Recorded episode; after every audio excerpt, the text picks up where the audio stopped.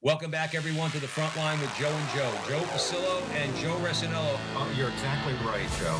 We work for the man upstairs as you do. You're setting me up quite well. You just gave me an alley oop. The greatest revolutionary act you can commit right now is to open your mouth and speak the truth. Whether you're an academic or you're a regular guy, we have to be fearless. And once more, dear brothers and sisters, let us go into the breach.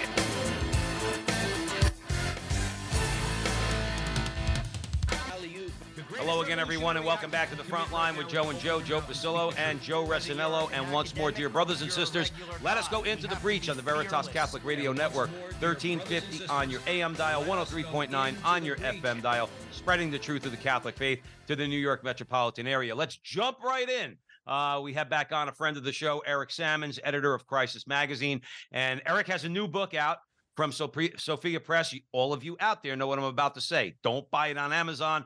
Buy it on Sophia Press. Let's support our Catholic authors and publishers. Uh, who do you say I am? Unlocking the 24 titles given to Jesus in the Gospel of Matthew. Now, most of you out there know Eric. Having said that, as I said, he is the editor in chief of Crisis Magazine. I highly, by the way, Joe and I highly encourage you to please subscribe to Crisis Magazine. We all we say all the time on the show that we have to educate ourselves, we have to equip ourselves, we have to have our consciousness raised all of us okay and the work that eric's doing there uh, they're pumping out some great material for us to fight this battle that we in that we're in and we are in a battle. So please subscribe to crisis magazine.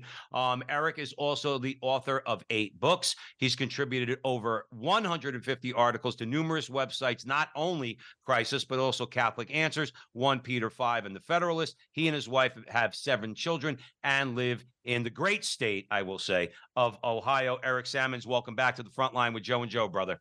Hey, man, I love being on the show, guys. And we appreciate having you. It's always a great time when you're here. That's right. That's right. Looking forward to this. Joe, Joe. Before we say the prayer, I always say uh, I had family from Ohio, Canton. Like, I believe it or not, like the Mother Angelica Italian mold. My grandfather came from there. There, and they would always say Ohio. Yeah. Ohio. Ohio. and I used my, to. My mm. dad was from Kentucky, and so when we moved to Cincinnati, he always, for his entire life, pronounced it Cincinnati and we and I do not know why. Very few people did, but down south, I guess they pronounce it Cincinnati, and so he would be the one guy in Cincinnati who would pronounce it Cincinnati, and we always kind of gave him a hard time about it. my my grandfather, and I won't bore you. He uh, had a tattoo on his arm of a deck of cards, and under it it said the Ohio Kid. So yes, I have roots, Ohio roots. So I very good. It. Yeah, you sound you have an exact Ohio accent. Let me tell you. yeah, yeah. Oh, you caught that right. That's right. so we'll begin with the prayer in the name of the Father, Son, Holy Spirit. Amen.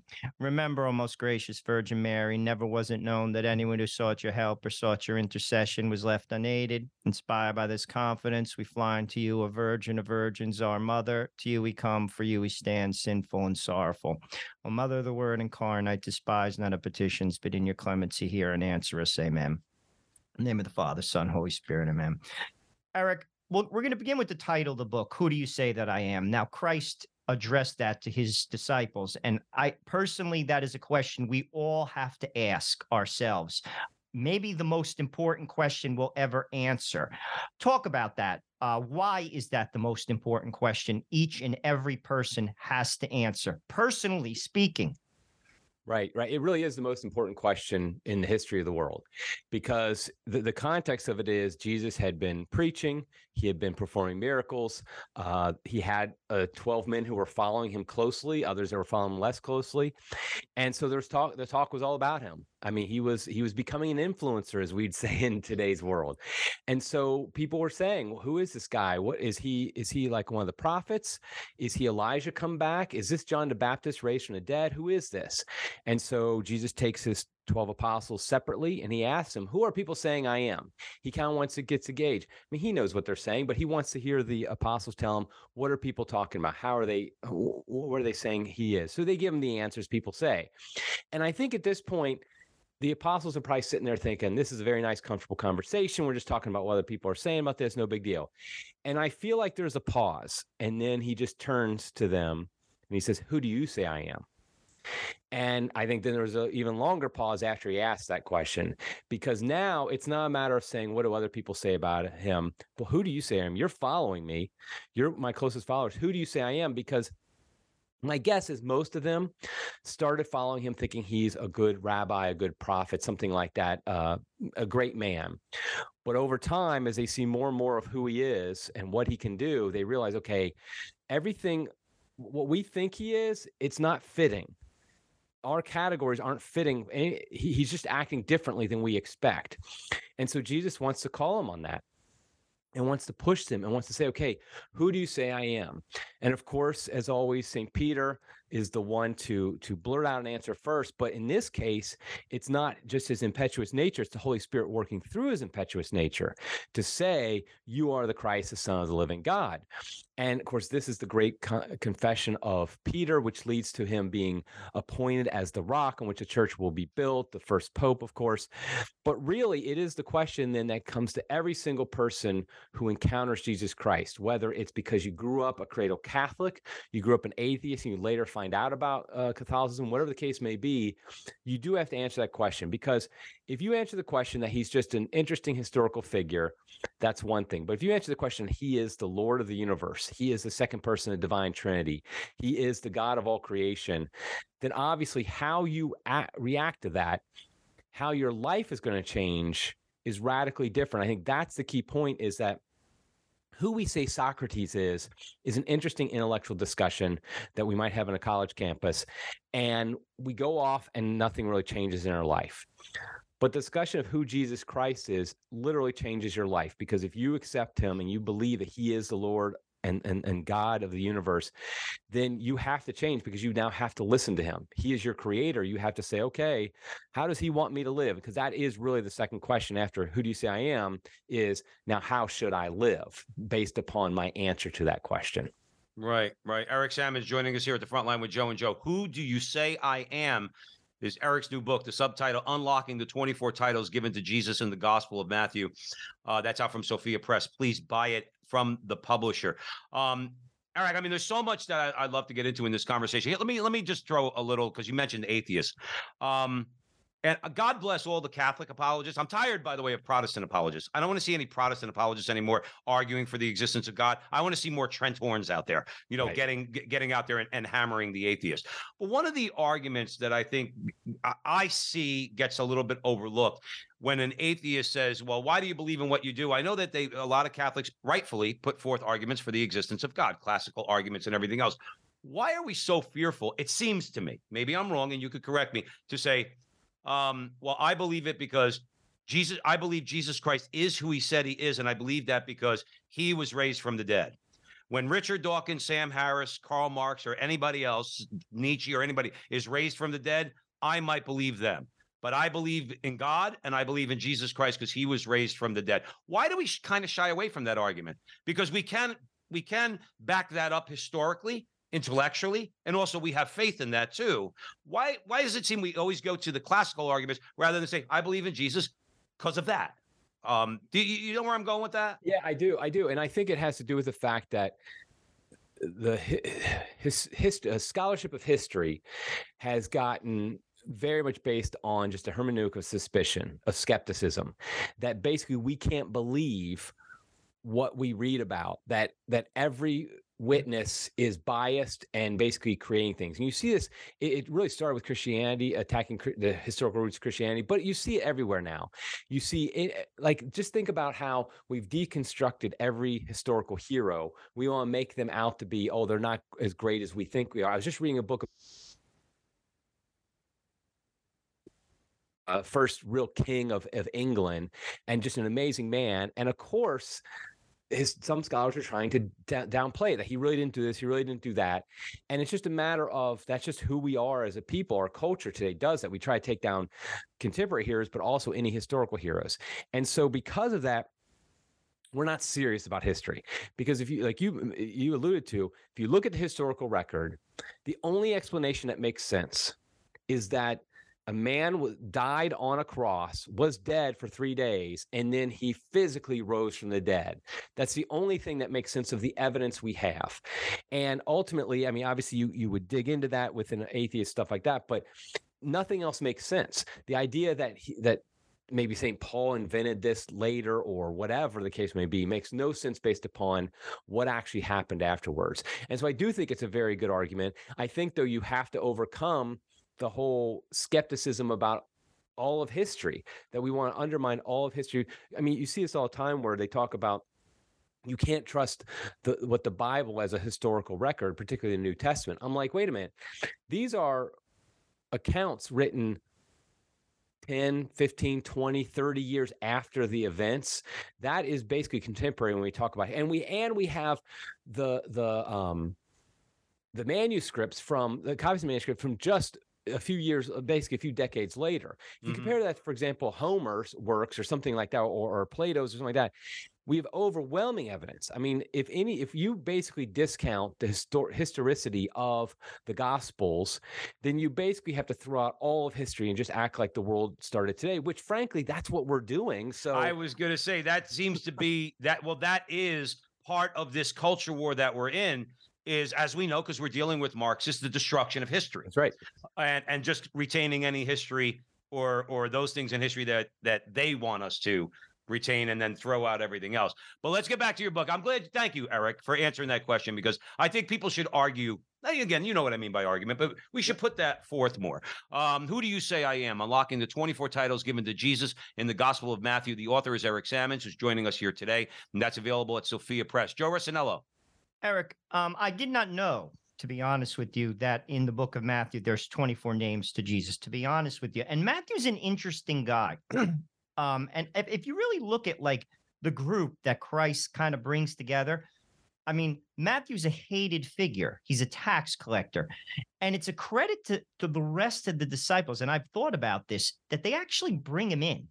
You know, like, isn't one I believe, and please both of you correct me if I'm wrong. It's Simon the Zealot. Who's the Zealot, like of the 12? Mm-hmm. Yes, I Simon. believe. Yes.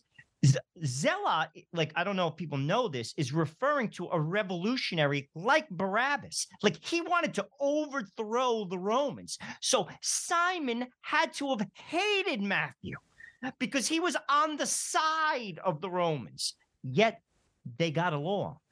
First, let me say that it's an amazing thing. Secondly, why does he have tw- all these names for Jesus? Why do you think? I think that's also interesting. I didn't know that until I uh, looked into your book. Yeah, I think honestly, what I think Matthew's trying to do is, first of all, it's kind of saying there is no one word, no human word that can encompass Jesus Christ. You can't call him anything you call him is going to reflect some aspect of who he is, but it's not going to cover the totality of who he is. I mean, if you call me a man, that's basically who I am. I mean, there are other things even for a human person, like for example, I'm a father, husband, things like that. But for Jesus, we could use an infinite number of words and we still wouldn't cover every aspect of who he is. And so what I think Matthew's trying to do is he's trying to really he's not just giving his in fact he's not giving his titles for Jesus. What he's doing is saying, what was everybody else calling him? How did other people perceive him? What were other things that now he gives some of them, he, he reflects on Old Testament and he, he ties it into Jesus. But just like for the fact that he's called rabbi or he's called a prophet or called Lord of the Sabbath or, or the, and some of the titles, of course, he gives to himself, like Lord of the Sabbath and Son of Man. But I think the idea is, is that each one of them it allows us to say, okay, hold on a second. What does that mean about Jesus? It doesn't cover the totality who he is, but it allows us to dig a little bit deeper.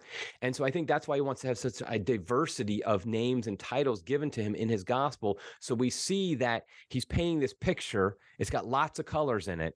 And so he wants to make sure we know we get out as much of that as we can of who Jesus really is, because that's ultimately what he's trying to convey to his audience when he's writing is who is Jesus Christ?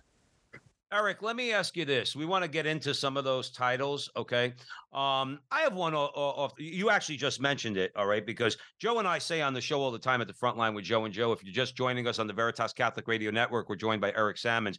Is um, we we learn Joe and I learn as much from having these interviews with people like yourself as much as our audience. So, um, and when I ask questions, a lot of times it's because I want to know, and I think that our audience wants to know. Talk about the Son of Man. That's one that always kind of got me.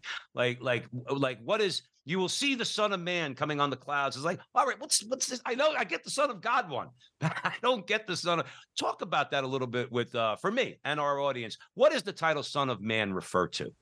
Yeah, Son of Man is definitely the most mysterious of all the titles given to Jesus because it's first of all given to him by himself and no one else gives it to him. And in fact after Jesus' ascension we don't use it anymore. Like for example when you the creed or just talking about him, we call him Jesus Christ. We call him Son of God, think the second person of the Trinity, stuff like that. But we do not call him Son of Man. That just dropped out of usage after Jesus.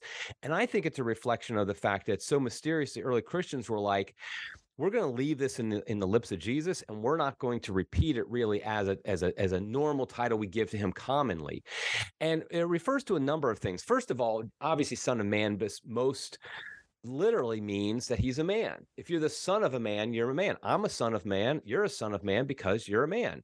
And so that that's that's the first thing. We all have fathers.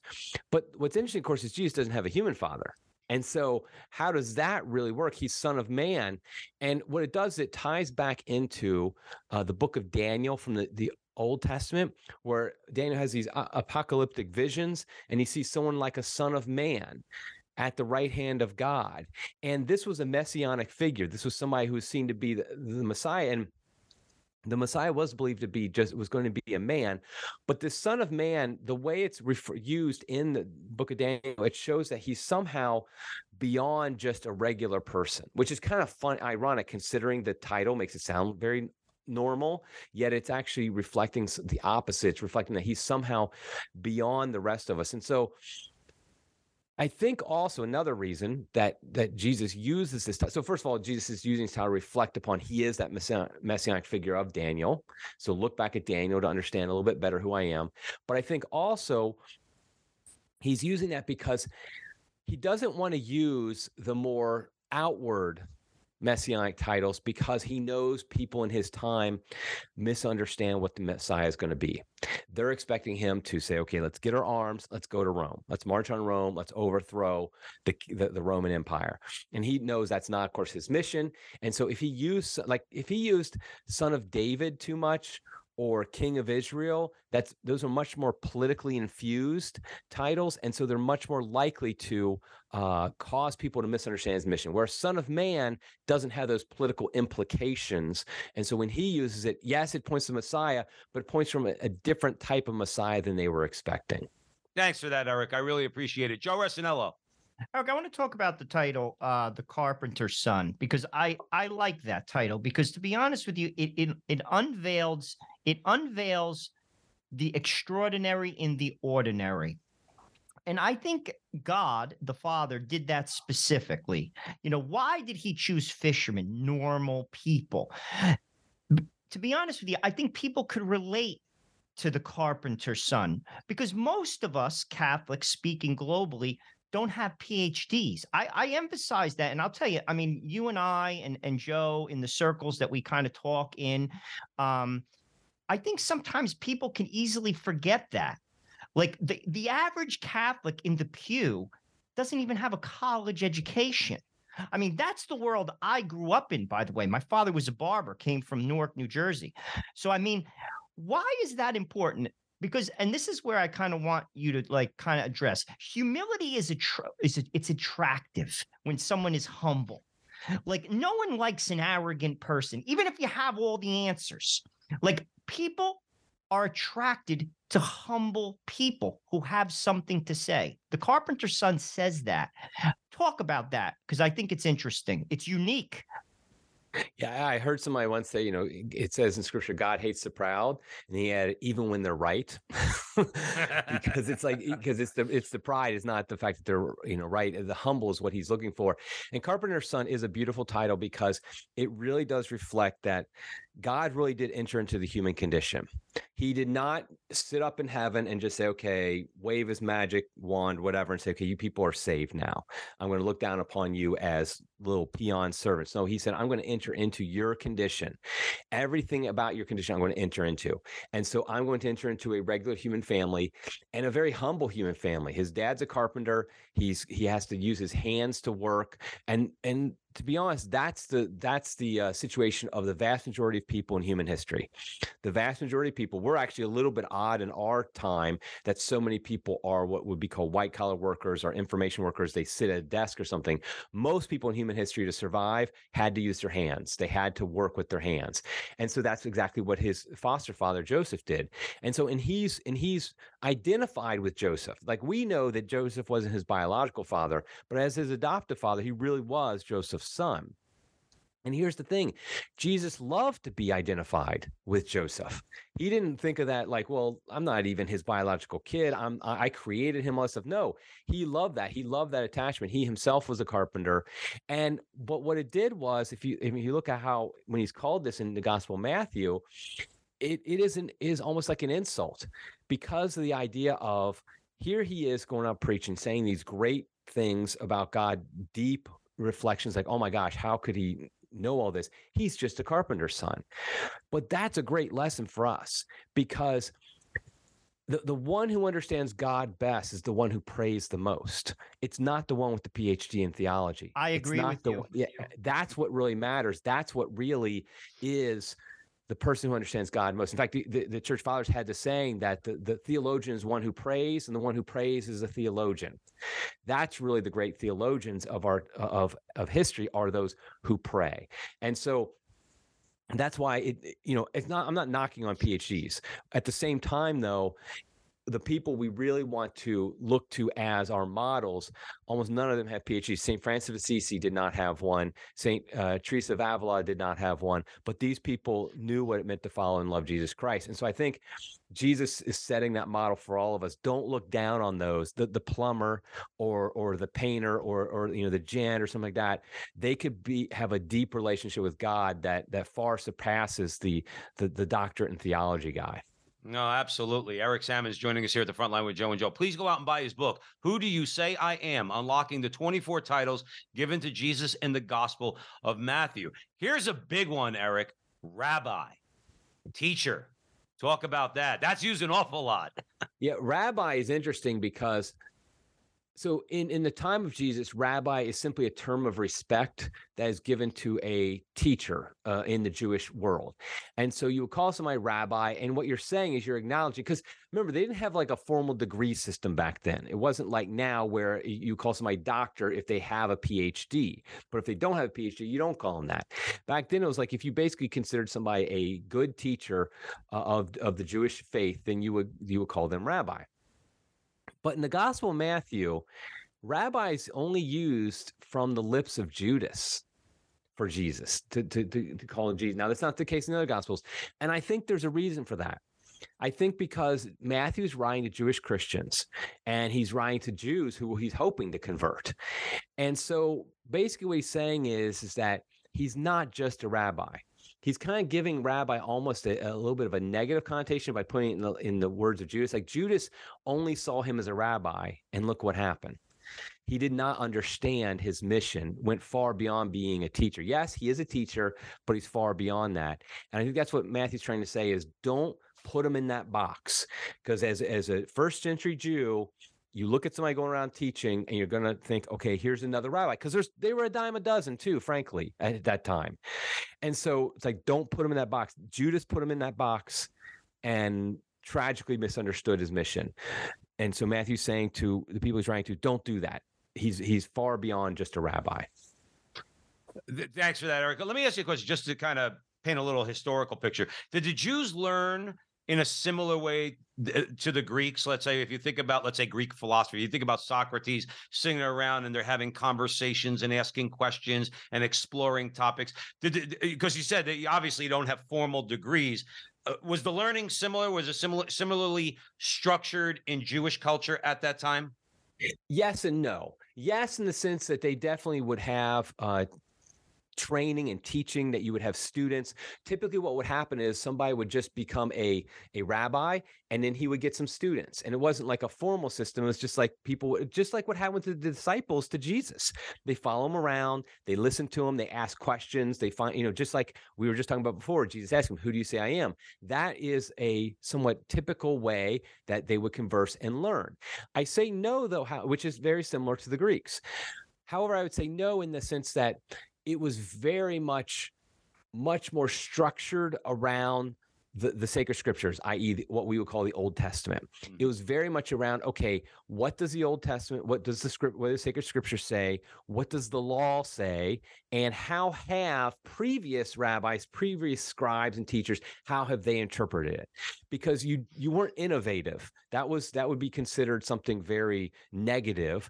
A rabbi wasn't there to think up, say new things. He was there to say, uh, to repeat what he had been taught. And there's something good in that, of course as Catholics, we like that in, in, in, a sense of tradition.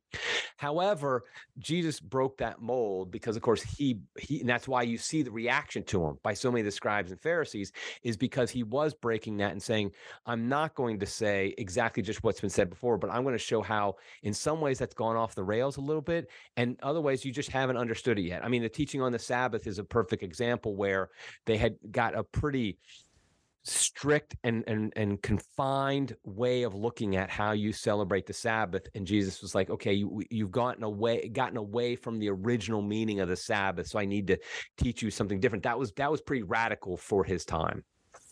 Absolutely. Uh eric sammons is joining us at the front line with joe and joe. Joe we could probably start a question uh before the break and then uh, and then we'll pick it up on the other side Let's talk the title Emmanuel because it, it appears four times in the Bible, three times in the book of Isaiah, and once, just one time in the book of Matthew. Obviously, for those who probably know, Emmanuel means God is with us. Why would, would Matthew use that only one time? I'm interested. Yeah. So, I mean, essentially, what we're talking about here is at the beginning of Matthew's gospel, before he really gets into the story, he wants to paint a picture saying, This person I'm going to be writing about, Jesus of Nazareth, he is the fulfillment of the Old Testament prophecies. prophecies. And so, what you see is he has a number of ways he does that. He does that in the genealogy at the, in the first chapter, but then he has a number of places where he says, This happened thus to fulfill what the scriptures say. And calling him Emmanuel, which of course, the funny thing is, it says this. You're going to call him Emmanuel. He's not actually named that. He's named Jesus, but Emmanuel is who he is because Emmanuel means God with us. And so this is a hint right at the beginning to say this is God. This isn't just uh, another man. This is God come down into heaven. I mean, of course, he uh, come down to earth. I mean, of course, this is part of the virgin birth, the, the, miraculous birth. That it's not just a virgin birth, but this is God Himself in the incarnation. And so, I think what He's trying to do at the beginning, Matthew, is at the beginning of the gospel, is it's almost like uh, in a good in a good book, you you kind of lay out what you're going to talk about at the beginning, and then you go through and you detail your defense of that. And that's exactly what Matthew does. In the first couple chapters, he's laying out this is who Jesus is. And then he, the rest of the uh, the gospel is okay. Now I'm going to prove to you through his actions, through his words, and of course through his death, life, life, death, and resurrection. This is he is who I claimed he is in the first couple chapters, which is God come down into to earth. Eric Sammons is joining us here. We're going to take a break real quick. Uh, remember to go out and buy the book, Who Do You Say I Am? It's available at Sophia Press. Eric, where can folks go to follow Crisis Magazine? Yeah, just go to crisismagazine.com. That's crisismagazine.com. We got a couple articles up every single day.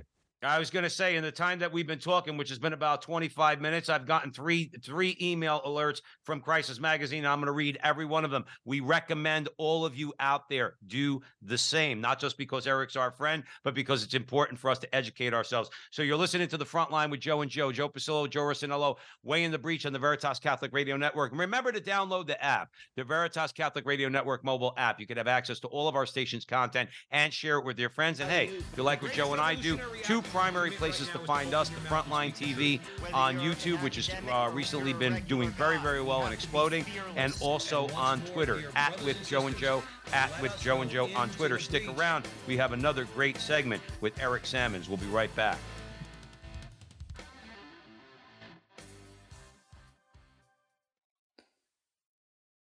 Catholic Radio works And now we have it here in Connecticut and New York. It's been seen around the country that there's no better tool for evangelization. Where there's Catholic radio, the folks who listen deepen their faith, families are strengthened, parishes and communities flourish. So, let people know you're listening to Veritas, tell your friends to tune in, and let's make an impact here for Jesus and His church. This is Steve Lee for Veritas Catholic Network. Welcome back, everyone, to the front line with Joe and Joe, Joe Pasillo, Joe Rossinello, way in the breach with Eric Sammons, editor in chief of Crisis Magazine and author of the new book, Who Do You Say I Am? Unlocking the 24 titles given to Jesus in the Gospel of Matthew. Now, Eric, I know I've been hammering on Sophia Press because I want to encourage our audience to buy it from Sophia Press, but uh, practically speaking, where else can our audience buy the book? Yeah, so definitely first and foremost, go to sophiainstitute.com, sophiainstitute.com, buy it there. You can also buy from my personal website, ericsammons.com. You can buy directly from me, ericsammons.com. And I would encourage you, if you have a Catholic bookstore in the area, they almost definitely get books from Sophia Institute, and you can ask them for it as well. And I'm with you. I, I would not buy it from from the the big A. the big A. Let's not make Jeff Bezos any more money, please. Right. He's got enough. Joe Rossinello, where do you want to go? Eric, I was listening to you on the other side of the break talk about Emmanuel, God with us. And I want to talk about that a little bit more. And Joe, I'm interested in your comments as well. That you said, this is God. I mean, to, to really wrap your mind around that. I mean, you know, you mentioned that Judas, uh, also on the other side, basically said he's just a rabbi. I mean, people come and people go, and there's a lot of smart people out there, and they contribute to society. I get it. I get it. But to say that this is God, I always say in a very common way to people, I am Catholic and I listen to the church because a guy rose from the dead. And when you rise from the dead, I'll listen to you. That goes for anybody. And I'm being honest with you, Eric. That goes for people in the church and outside the church. When you rise from the dead, I'm from New Jersey. That's how I break it down. I'll listen to you. Until then, I'm listening to the guy who rose from the dead because he's God. Do we actually think about that enough as Catholics? Because if we did, everything he said, everything we would do. And the saints did that. Mother Teresa would say that I take Jesus at his word. You see, that's the differentiator here. Do we take him at his word? Because he's God. Your thought? Yeah, I think and I think honestly, it is what distinguishes the Christian faith from all the others. Because other religions, they have maybe great men who founded it, but they're still in the grave and they're still dead. Our founder is not dead. He's alive and will be for eternity. And so I think that's the key difference. And so so the resurrection is, I mean, St. Paul says it. Without the resurrection, our whole faith is worthless. If you could prove to me for sure he didn't rise from the dead. I'm leaving the church the next minute. Of course, the problem is is that all the proof is that he is actually he did actually raise from the dead. And so he is God. And I think though that it shows our fallen nature. We do not want to fully trust in him because sometimes he says things and wants us to do things that we don't like, that we don't want to follow we'd much rather follow our own base instincts. We much rather follow our fallen nature because it feels good. And so ultimately, you see this when people leave the church and they leave the church. Let's say they were really, I mean, people who actually were practicing faith and they leave the church, they almost always say, always give like an intellectual reason why they left. But I, I don't know if it was Chesterton or who it was who said basically it's almost always a moral reason it's because they were cheating on their wife or doing whatever. They were they were embezzling funds from the from the company. Because ultimately that's the key, that's what connects it all. Is that if we just say Jesus is Lord, okay, that's important. That's the first step. But we have to act like Jesus is Lord. And he tells us you can't do things like embezzle money from the company. You can't do things like cheat on your wife. And so ultimately, what we do then is the sin, you know, the saying is sin makes you stupid. And so the sin that you commit makes you stupid because what it's stupid to think that Jesus didn't rise from the dead. and so I think what happens is is they they will then and I've seen this a lot from people who left the church came back they'll even admit it you you you ask them why did you leave, and they give these intellectual reasons, but ultimately, what you find is is oh, they were living a lifestyle that wasn't conducive to Christianity. That's why a lot of uh, kids in college leave. You know, you hear it's because they heard this professor talk about this or that, and that's there's truth in that. That influences it, but it's because they're going to parties on the weekend. It's because they're sleeping around, they're they're doing drugs, wherever the case may be. That's the real reason that they they say, "Oh, Christianity is not really true." Eric Sammons, I only say this. Um, this obviously anecdotal. Okay, I will tell you that in my 20 years apart from the Catholic Church, okay, in my adult life, because I was living the life you just described. Um, again, I'm only speaking for myself. I was honest, uh, honest enough to say, okay, by the grace of God, I was honest, honest enough to say I did not want to go back to start practicing my faith. I never left the church, but I did not want to start practicing my faith because I wanted to go out, smoke cigarettes, get drunk, and have sex. And the church was going to tell me that's really not a good idea. Not only is it that not not a good idea, that's a sin and you could go to hell for. Those are sins and you could go to hell for that. And that's the Yeah. truth. And here's the thing God can work with somebody like that Oh yeah. because there's an honesty to it. I remember in college, there was a, a, a friend of a friend, and he was a Catholic, and he would go to Mass each Sunday, but he was living a sinful life. And so he wouldn't go to communion. And I was a Protestant at the time, and I was like, what, why are you not doing this? He said, well, I can't go to communion. I mean, I'm, I'm like, you know, doing these things on Saturday night. I can't be going to communion. That, that'd be wrong. And there was something about that that just was so, it, it impressed me in a weird way. honest.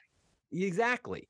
And I was like, okay, this is somebody God can work with because they're they're they know they're a sinner. They're not willing to change it yet, which is bad. Yet God will work with that person. The person who if he had said something like if he had gone to communion anyway, first of all, that's that shows a much deeper sin. Or if he had said, "Oh, I just don't believe anymore because of this." No, he still believed, you know, because it's intellectual reason, but really it's because he was living an immoral life. That's somebody God can't work with. But the person who at least admits, "Yeah, I'm I'm a sinner and I don't want to give up my sin." That person's being honest, and so I think those people are much more likely than to come back uh, into God's graces because of the fact that they're they're being honest even in their sin. Right, right. And and well, obviously, you know, uh, one has to look oneself in the mirror, no matter how you slice it. Like you said, you could come up with with all these intellectual reasons why you believe this and don't believe that. At the end of the day, people, all people should look at themselves in the mirror and ask themselves, why do I believe what I believe? I've done it, you've done it, Joe's done it in an honest way. Um, you know, uh, without anybody around, without trying to impress anybody. Why do I believe what I believe? Um, and I think if people did that more, it would benefit them a lot. The book is Who Do You Say I Am? Unlocking the 24 titles given to Jesus in the Gospel of Matthew. Eric Sammons, um, who Joe and I just, I can't say enough respect so much, particularly because of the work he does at Crisis Magazine. Please subscribe to that. Sophia Press is where you could buy the book or where you ought to buy the book in your local Catholic bookstore. Joe Resinello. Eric, let's talk about the title shepherd because this is important. You basically say in the book that there's two essential ways to preserve church unity that is communicated through this title. And God knows we need that now, particularly. talk about that. I, I think there's a lot to be said. Oh, there's a lot to be said there. Yes. So shepherd, the Jesus is uh, refers to in an apostle like the, the the Old Testament saying he will strike the shepherd and the sheep will, will flee. And he's talking about when Jesus is arrested. That look what happened. The, the apostles they all fled, and so he's referring to that specifically. But then, of course, with his uh, uh, resurrection and ascension, he brings the sheep back together, and so he is the shepherd. And so there's really two ways in which we're united to the shepherd. The first way is through the Eucharist. The Eucharist is where we're directly united to him. He feeds us. I mean, it's like if we're sheep, the shepherd is feeding us. And this is how he feeds us is through the Eucharist.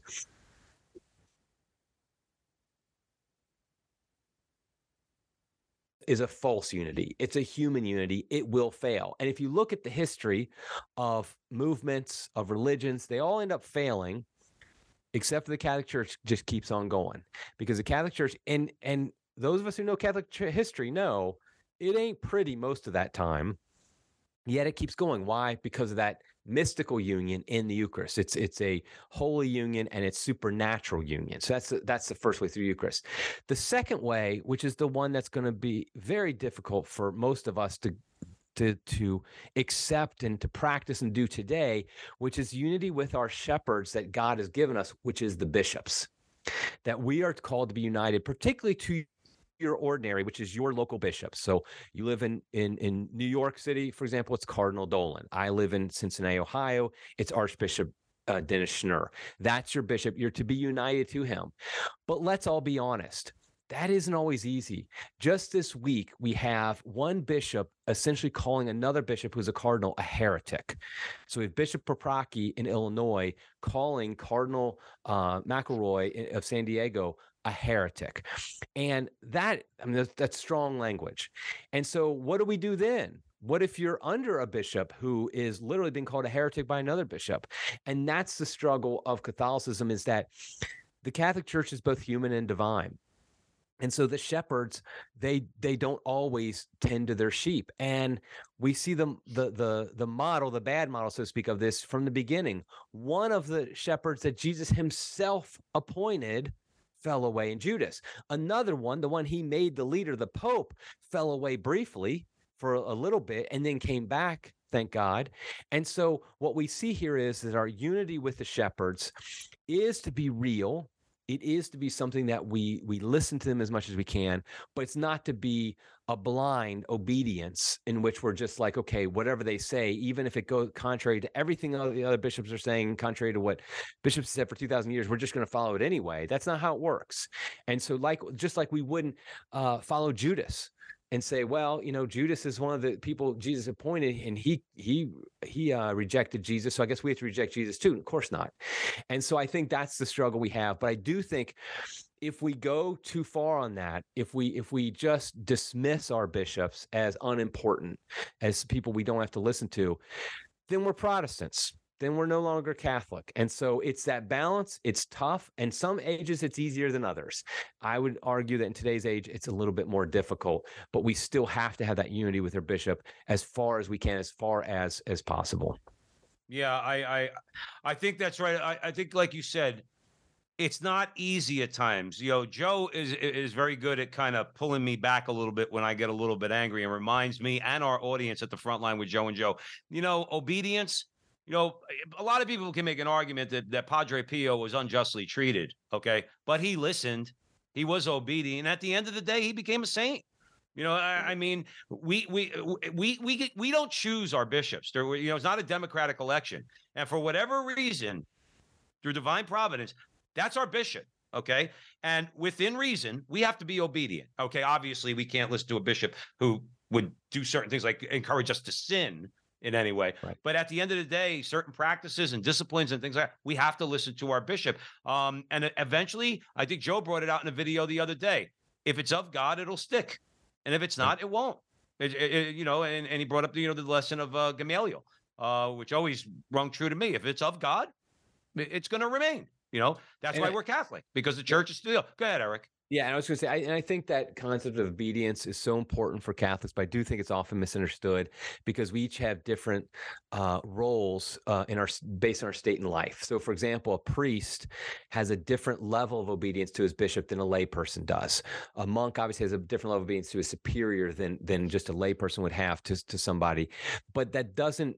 And so, what we have to do is we have to really fight to understand what that is. So, obviously, if a bishop uh, commands somebody to sin, doesn't have to listen to it, uh, or even if a bishop goes beyond their uh, uh, what St. Thomas would say their sphere of, of influence, what the, what their sphere of authority, I should say, in what they say. Like, for example, if a bishop said, Hey, you have to wear a striped shirt today to a layperson, the layperson doesn't have to wear a striped shirt that day because it's mm-hmm. outside the bishop's sphere of, of authority. That's what St. Thomas says. But like you said, when it is within it, when it's not when it's not contrary to God or it's within the sphere of influence, yeah, we we have to then obey, and that's a tough thing, particularly when we see when we frankly we lose respect for many of our shepherds because they're not really fighting the good fight as we see it. Uh, that that's not an excuse to say, well, then I I don't have I can be a complete free agent. Catholics are never free agents. Absolutely. So go ahead, Joe. Uh, I was going to say, I think you touched on something very important, Eric, about the, the Eucharist brings unity. And I would recommend to people um, to go to adoration because the Lord communicates to us in adoration in ways we don't even realize. And it brings unity, it brings wisdom. Um, and and to be truthful with you, that is, I think, something that our church needs right now. There's a time for silence too. Notice some very holy people in the church, Cardinal Sarah, um, also um, Joseph in Hong Kong. My my I can't think. Cardinal Zen. The Zen. Cardinal Zen. There comes a point sometimes. Also, Michael O'Brien in Canada. He used to be very outspoken. I know because I tried to get an interview with him. He doesn't do interviews. Mm-hmm. Like, and there comes a point where all you could do is pray. I think Cardinal Sarah got to that point. I think Michael O'Brien got to that point. We find sometimes ourselves, and I got to this point. I'm not, I still have a big mouth. I'm not at the Michael O'Brien stage yet. You better have a big mouth. We have a But, radio uh, show, but Joe. banging our heads against the wall. There comes a point where you're you're the only person that's hurting is your head. And then you have to pray before the Eucharist. And through that comes unity. Through that comes wisdom. Through that comes peace. There lies the unity of the church. It's God's church. He will fix it. He will fix it. I can't. And I also think to something that you said too, people who leave the church, and I'm not, I don't name names ever, and I'm I don't do that. But I think what happens, because I read this a while ago, people get frustrated because they think they're gonna fix the church. And that's pride. And when they see they can't, they leave. You're not fixing the church. I've seen a lot of examples on that, by the way. Um, unfortunately, where I say to myself, that guy is is leaving the church for that reason, and, and it's like, and nothing I saw in like Joe's alluding to, uh, nothing I saw in anything they published on Twitter or anywhere else in social media or in magazines like Crisis or anything. Say that guy's leaving the church, real for that. Like, I think Joe's right. Eric, we love your comments on that. Yeah, I think a couple things I want to say is first is I I had a friend recently tell me that when he looks at church history, that he sees there's often uh, all of salvation history, often there's Red Sea moments. What he meant by that was the people of Israel were at the shore of the Red Sea. They had the army coming after them and no way to get across the sea. They were stuck. There was no human way they could get out of it but they had to come to that point. God wanted them to get to that point where they knew there was no alternative outside of his divine uh, action. And that's what happens then. Of course, he parts the Red Sea and he saves them. And throughout history, we see there's Red Sea moments where we get to a point where we're like, this can't be fixed by us. And that's a good thing in one sense. It's it's a it's a mercy, I should say, because what it's telling us is that you couldn't have fixed it in the first place. You thought you could. You he wants to get you to the point where he re, where you realize, where we realize we cannot fix this. We want to fight. I'm not saying we don't fight, we don't do what we can, but we're doing it through God's grace. But we it's going to get to a point where God alone can fix it. And then speaking back about adoration, I remember this was years ago. Or, or the parish I was in at the time, is in when I lived somewhere else, had 24 hour, a 24 hour adoration chapel as part of the parish, which is great.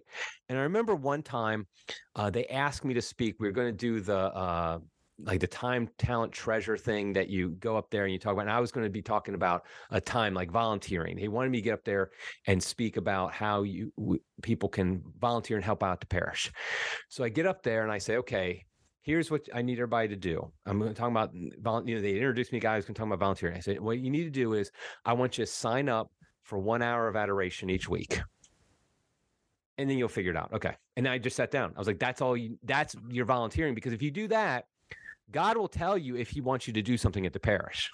He will tell you if he wants you to volunteer in some, in, I don't, who cares what I say, but God will tell you. And if God doesn't, if because your state in life, you can volunteer the parish because you are a mother of, you know, five kids at home that you're taking care of.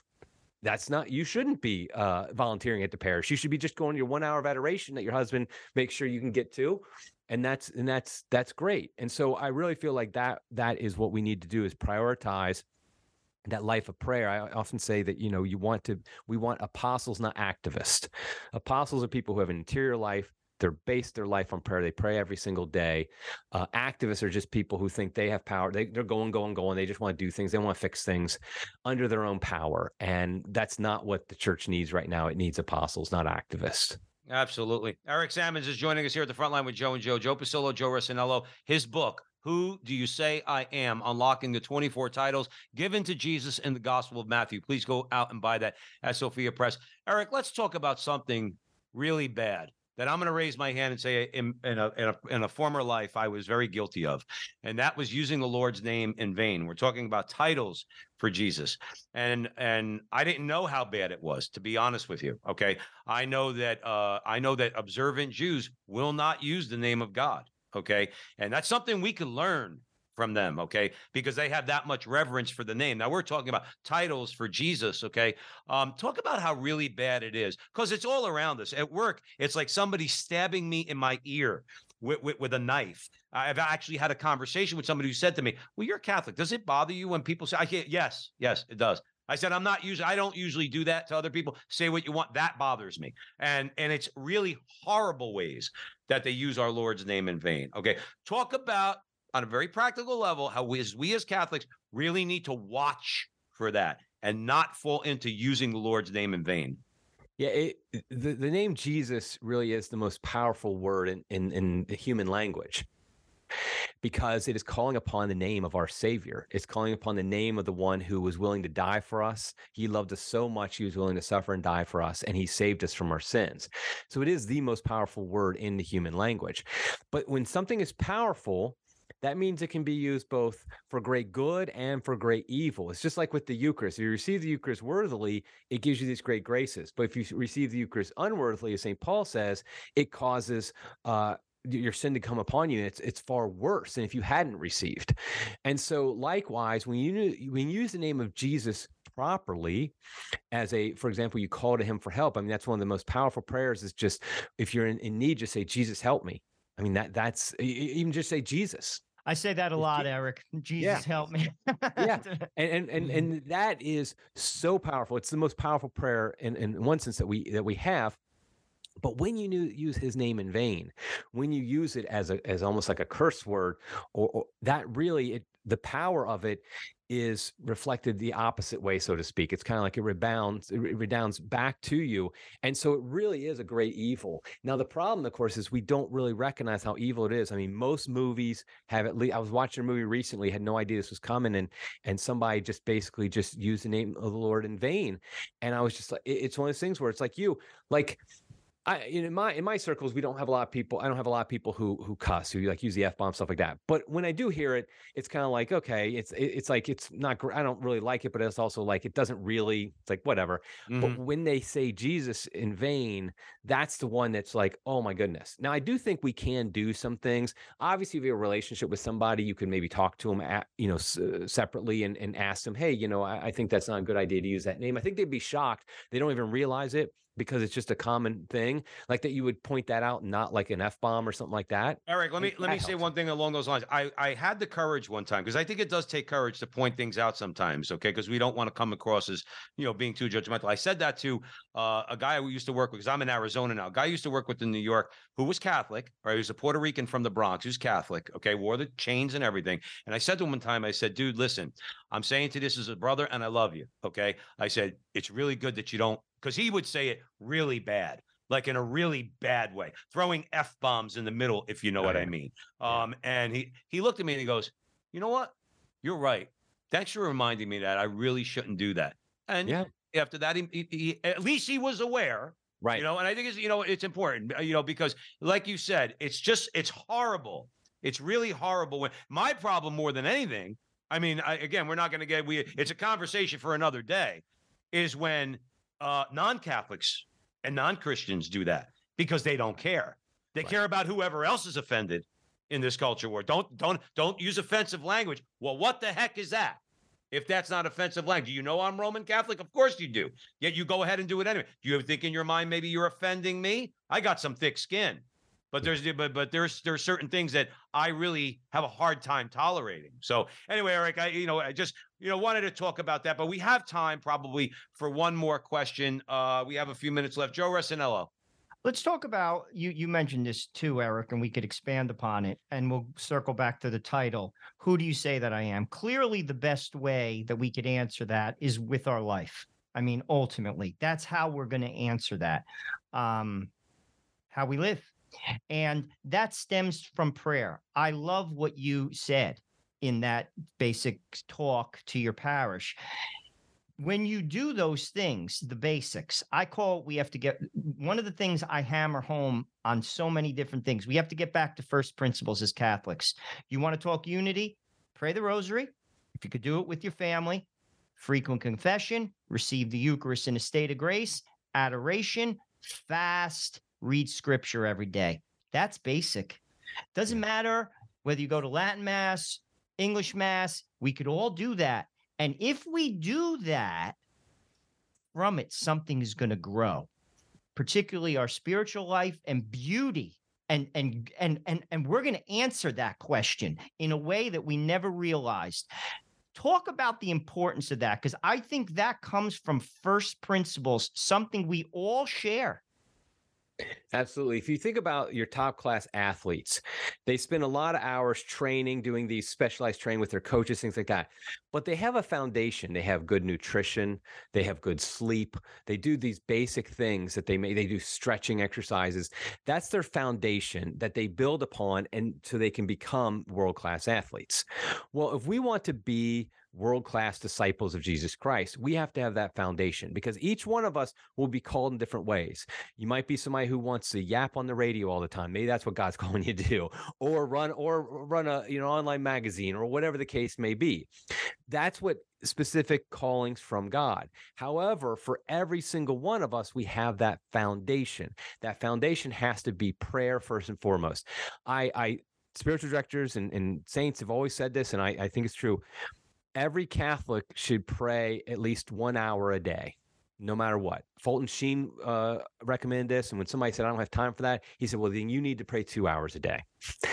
and it's like, because it really is. Now, if you're only praying a few minutes a day now, then don't try to do two hour, an hour tomorrow build up to that, build up over time to that hour a day. But I really believe that every Catholic should be praying an hour a day. That prayer can take different forms. It could be your, uh, your part, be your rosary, your scriptural reading, uh, mental prayer, spiritual reading, whatever the case may be. But you you have different things that can make it up, and that you could talk to uh, uh, somebody around you, a priest or something like that, on how to best do that. But that hour a day. But then also you should have the, the obviously the sacramental practices. Uh, obviously going to mass every Sunday, but even more frequently if you can. But like you said, frequent confession, minimum once a month. Go to confession once a month, uh, at least. And and I think that's now you're building your base. Now you're getting that foundation that you can build off of. And then God might call you to some some more practices. Uh, like you you mentioned fasting. That's a that's one that's too neglected today. Uh, my wife has been helping a lot of people learn how to fast because she really has seen that how powerful it is. Physically it's powerful but also more importantly spiritually it's powerful. And so i really believe that the the, the more we fa- fasting is basically the prayer of the body and so that's what we want to do that. So these practices that have been with us for 2000 years, that's our foundation. Then after that, you might be called to specific apostolate, specific things. Your apostolate might be uh, at home with your kids, that which is the most important one. It might be as the CEO of a, of a major corporation that you're influencing, things like that. Mm. But without that foundation, it frankly it's all worthless. I mean, I, I don't want to listen to you, and nobody should listen to you if you're not. No, absolutely, Eric. I'm sorry. We're up against the we're up against the end of the segment. We're quick, real quick. Where can people buy the book, the title, and know more about what you have going on? Yeah, go to sophiainstitute.com to buy the book. Who do you say I am? And go to crisismagazine.com to check out what we're doing there. Please, everybody, do just that. Eric Sammons friend of the show, our brother. Thank you so much for coming on the show. Always a pleasure to have you on. Good luck with everything that you're doing. Um, and thank you all out there for joining us on the Veritas Catholic Radio Network, 1350 on your AM dial, 103.9 on your FM dial, spreading the truth of the Catholic faith in the New York City metropolitan area. Remember until the next time that our conversation is your conversation, and that conversation is going on everywhere. We'll talk to you soon.